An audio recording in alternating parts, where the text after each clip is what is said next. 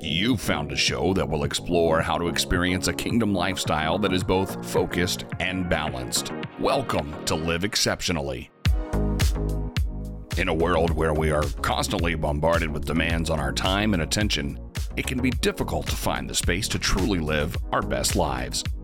But what if we could find a way to live exceptionally with a sense of purpose, freedom, and rest? Whether you're a busy professional, a stay-at-home parent, or anyone who wants to live a more focused and balanced life, this show is for you. Join us as we discover how to live exceptionally, finding freedom and rest along the way. Now, let's get into this week's episode of Live Exceptionally with Doctor Yvonne Thompson. Good evening. I am so excited for my first uh, formal episode of Live Exceptionally.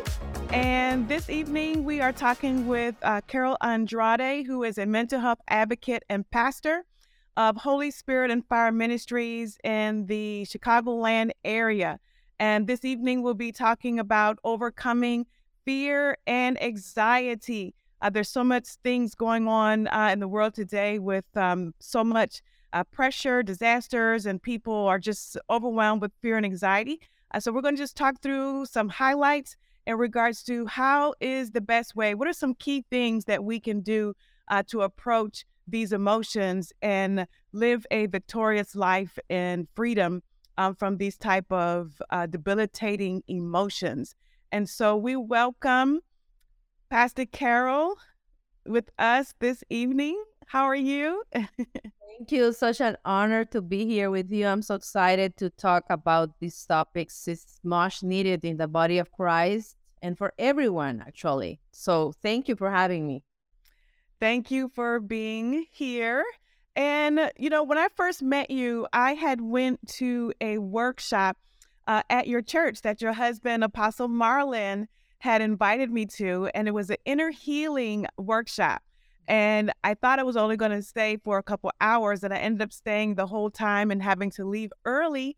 I was a, I think it was like about a half a day workshop, and I was just blown away in regards to your depth of insight and substance around just the topics of these emotions around stress, anxiety, uh, frustration. And you just from A to Z, you walked through everything in depth where you dealt with each emotion. Um, you talked about how it impacts some of the sources of why people suffer from those things. And then also you talked about the solutions. And I had to leave early, so I wasn't able to stay for the actual uh, prayer time and individual ministry. But it impacted me in such a way that there are people with real meat and substance who are tackling this, these issues. And as you know, I have a focus around just the principle of rest and uh, mental wellness. And so it was something that just really, really uh, blessed me. And I said that I, I really want to continue to, the conversation as much as I can uh, when opportunities and events uh, come up. So can you just share with us a little bit about your background and your and your ministry just to get us started? Well, thank you for that kind introduction. I am I have a, a business management degree and also a master's degree in business management. Uh, but the Lord uh, called me, and since I was like since. thirteen years ago, he called me to ministry, full-time ministry. So I left that and I started in the, on the ministry. And with my husband, I founded Holy Spirit and Fire Ministries. So for almost thirteen years, we have been ministry. We have been having this ministry in the Chicagoland and blessing many people. But since the pandemic started, the Lord like gave me another assignment, and uh, I saw much need in the church and outside the church to speak about mental health. And uh, it has been a journey for my life. It has been an experience for me, first of all, because I have experience, and, ha- and I, I, when I speak about this, I like to say to people that I have had this issues.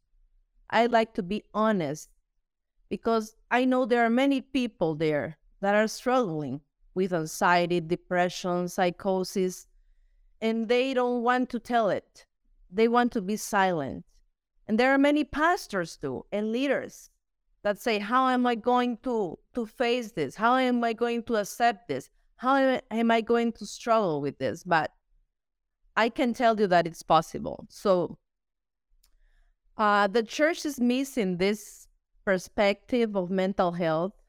And that, that is one of the reasons I think the Lord has given me this assignment. I have a passion for this because I have lived it. It's have, it has been an experience in my life, but also I want to help other people.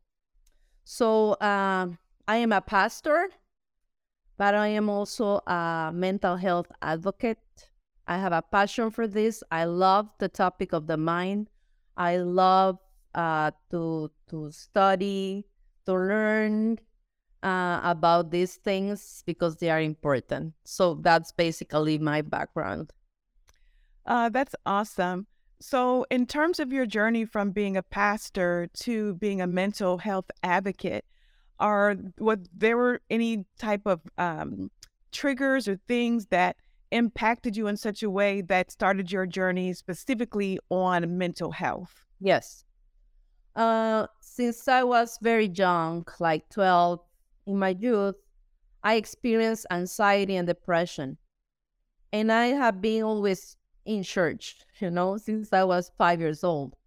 But uh, the Lord taught taught me since a very young age to fight against anxiety and depression and learn to cope in a healthy way in Christ. And uh, when the pandemic started, you know, it it was crazy. I had to reinvent the way that I was going to pastor the church because of the restrictions of the time. And I have to be honest and say I I fall into a burnout because I neglected myself and I put the ministry first. I was so exhausted because I, I had to study uh, technology, how to make videos, and I forgot about myself because everything at the church changed. So I had to pastor now a virtual church. Yeah. So I I experienced in that year anxiety and depression. So I said, Lord, how can I overcome this? I have I have, I am a a, a mother. I am a wife. I have many hats. I am a pastor. But how can I heal from this? How can I overcome this? And I remember that the Lord led me to study a lot. Mm. So I read, I cannot tell you how many pages of books about the mind, about anxiety, about depression. And I think that what the Lord was doing was healing me, but at the same time, He was equipping me for this new assignment. So I battled for anxiety. I know what what is anxiety. I know what is depression. I have experienced anxiety and depression like for nine months. And it's hard. And it is not easy. And it doesn't go over just with, okay, I'm going to pray for you. Or, okay, uh, no, you just get over it. We cannot say those things to people. It's right. Not that simple. It's like a, a sickness, but people are more more used to tackle physical sicknesses that than issues of the mind. We we have to normalize that. It's the same thing if you're suffering something from your body that if you're suffering something from your mind. It's the same thing. But the stigma that there is around these issues blocks healing and blocks people to speak about it.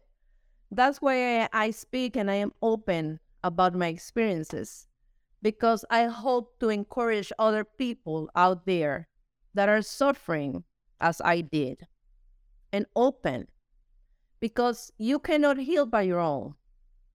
And I think that was something I learned, because, you know, oh, I am a pastor. I preach. I help other people, but I am not Superwoman. Right. You need other people. And I, and God took me out of, okay, I can do this just with God. Yeah. No, I think that that's awesome, because a lot of times people think that just because you're a leader or a pastor or have some type of position in ministry, especially when you're responsible for a lot of people, that you don't really go through those type of emotions, that you're super strong, you're super spiritual, that you have everything that you need uh, to accomplish and do the things that God has called you to do. So I think it's encouraging, and I think it's healthy for leaders to be transparent and honest as it relates to the things that they walk through and are experiencing that are not always in the third heaven and always on the top of the mountain, you know. Uh, so I think that that's awesome, the transparency uh, in that regard. So what do you think in regards to the world that we're living in? There's a lot of anxiety, a lot of stress, and a lot of fear that people are experiencing. What do you think is is missing? Well, I would like to answer that question first, uh, making a difference of those three things, because stress is like when you experience or perceive challenges that exceed your coping resources. That is stress.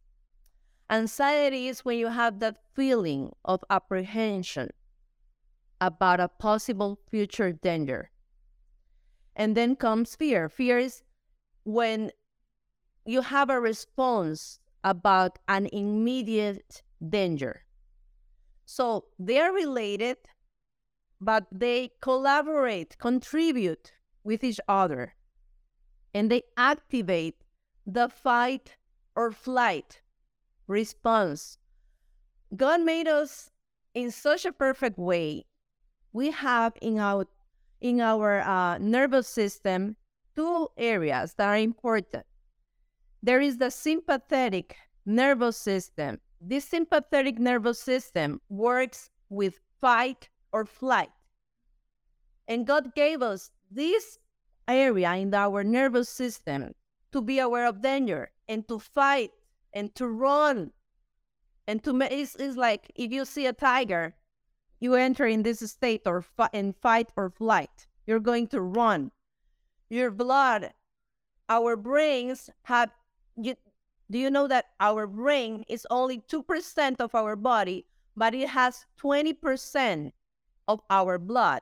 So when we when this uh, sympathetic nervous system is activated, our twenty percent of that blood of that blood blood comes and active and goes through the muscles, so we are able to run fast against the danger. That's the sympathetic nervous system, and that makes us uh, to be puts us in a position to be in, in a state of alert. That's why it is for a long periods of time very unhealthy, because we are not designed by God to live with a sympathetic nervous system activated constantly. So there is another area of the nervous system, which is the parasympathetic. And the parasympathetic nervous system is, works with this, rest and digest, rest and digest. So both are needed, but the parasympathetic nervous system is activated when we rest. That's why I love your book, and I love your perspective that, that you're bringing to the kingdom of God about rest. Because God wants us to learn to rest. And rest is not a position. It is a mindset. It is an attitude. It is an ability. It is a discipline that activates that parasympathetic nervous system that makes us to rest and digest. So how do we activate this? We activate this by meditating the Word of God, by praying, going out for a walk, et cetera. So what are people missing? People are missing these things. We need to activate, to learn to activate this parasympathetic nervous system. What are people lacking? The people are lacking balance in their lives. We're always running, stressing out about things. Of one little thing, we, we catastrophize it and, and we make it huge. And when we do those things, we're activating that sympathetic nervous system that makes us to be in a state of, of fly, fight or flight. It's like we see a tiger and we run. Life yes. challenges. Like no. I, mm-hmm. oh, oh, sorry. Finish your thought. No, no, no. So that's what happens. I think those are some of the things that people are, are lacking. No, I think that that is so important for us to understand that there are health and physical dynamics to our e- mental health and emotional well-being. And I like how you uh, break that down in regards to our physical body. Um, that's certainly something that I speak about in the book, about how when we're consumed with anxiety and stress and fear, that these things contribute to health challenges and health problems. Um, so those are great perspectives and truths around what is missing, what people are missing um, related to these things. Um, so talk a bit more about that tie-in from the physical to what people should do, uh, how to, to, to cope. Like, how are these things that they're doing ineffective? What are, um, speak more about that and elaborate a bit about how these things are ineffective. Yes. Well, the uh, as you said right now, when we are under anxiety, under stress, and over like a constant fear, we activate that sympathetic nervous system. And because our body functions in a whole one unit, we are not, our body is not separated from, from our soul or our spirit. They're one. So what affects our minds and our souls, it will affect Uh, it will affect our body. What affects your mind affects your body, positively or negatively. So when we are under, under anxiety, under stress constantly, the amygdala, that is one area of our brain that is related to control our emotional responses and is related directly to fear, is activated, and it's like uh like an alarm that says danger, danger, danger, danger. And so when that area is activated, we are stressed, we are anxious. So what happens? The stress hormones start, the cortisol and the adrenaline get us stress, more stress, because our bodies are preparing to fight or to fight or to flight. So that's important. And the, and the thing with this is also that how can, what are people doing to cope with this, but in a negative way? The avoidance, I can say, is one thing. Yes. People avoid their problems. Oh, I am feeling the anxiety, but I'm going to avoid it. I am feeling afraid, but I am going to avoid it. I have uh, problems in my house with my spouse, but I am going to avoid it. I am going to place it somewhere over there, but I will not place it. So I think that's mis- one mistake that people do to cope in an unhealthy way. We have mm. to face things. We have to face things. We have to embrace things. Also, Uh, distraction that is, I think, associated with uh, this avoidance. Oh, that's I'm a good one. Myself from this problem. I'm going to the movie theater. I'm not going to address this thing. I'm just going to distract. Yeah. It's not going to work in the long term. your mind is going to bring that up again when you're sleeping, and it will, it will produce you the trouble at sleeping or whatever, because our minds are designed to work in order, not to place things under the surface. Another thing is people do is uh, impulsive spending. Hmm. And that's that has a root with anxiety. Another thing is uh, overeating or undereating. When people are very stressed or anxious, they want sugar. That's me. Or they want uh, food with uh, high uh, calorie content. Uh, French fries, I don't know, unhealthy things. Yeah. Or other people, they just undereat, and that's unhealthy too. Another thing is isolation. Mm. When people are under anxiety and depression or stress or any other mental health disorder, they isolate, and that's not healthy. You need other, other people. No, those are good uh, items that you're sharing, but that one on isolation, I think that is so uh, important, especially in this virtual environment that we're living in uh, with so many people who don't have to go to the office. They're working remotely, even for uh, church nowadays. As a result of the pandemic, that is a huge shift that has taken place where people don't necessarily have to go to the sanctuary. And so there's been a substitution of just staying at home. And even though it is an effective tool being virtual from a ministry perspective, it also contributes to challenges from an emotional perspective and also spiritual. It also, to me, is a key playground where the enemy can come in to distract, to cause avoidance, Um, because you're not in a corporate environment. And as the word says, one chases a thousand, two puts ten thousand to flight. And so even though there is good and value and benefit from joining uh, services or corporate worship virtually, the power of connectivity, of fellowship is not there when you're actually in the house. So Uh, go ahead and elaborate a bit more about isolation and the spiritual ramifications of that.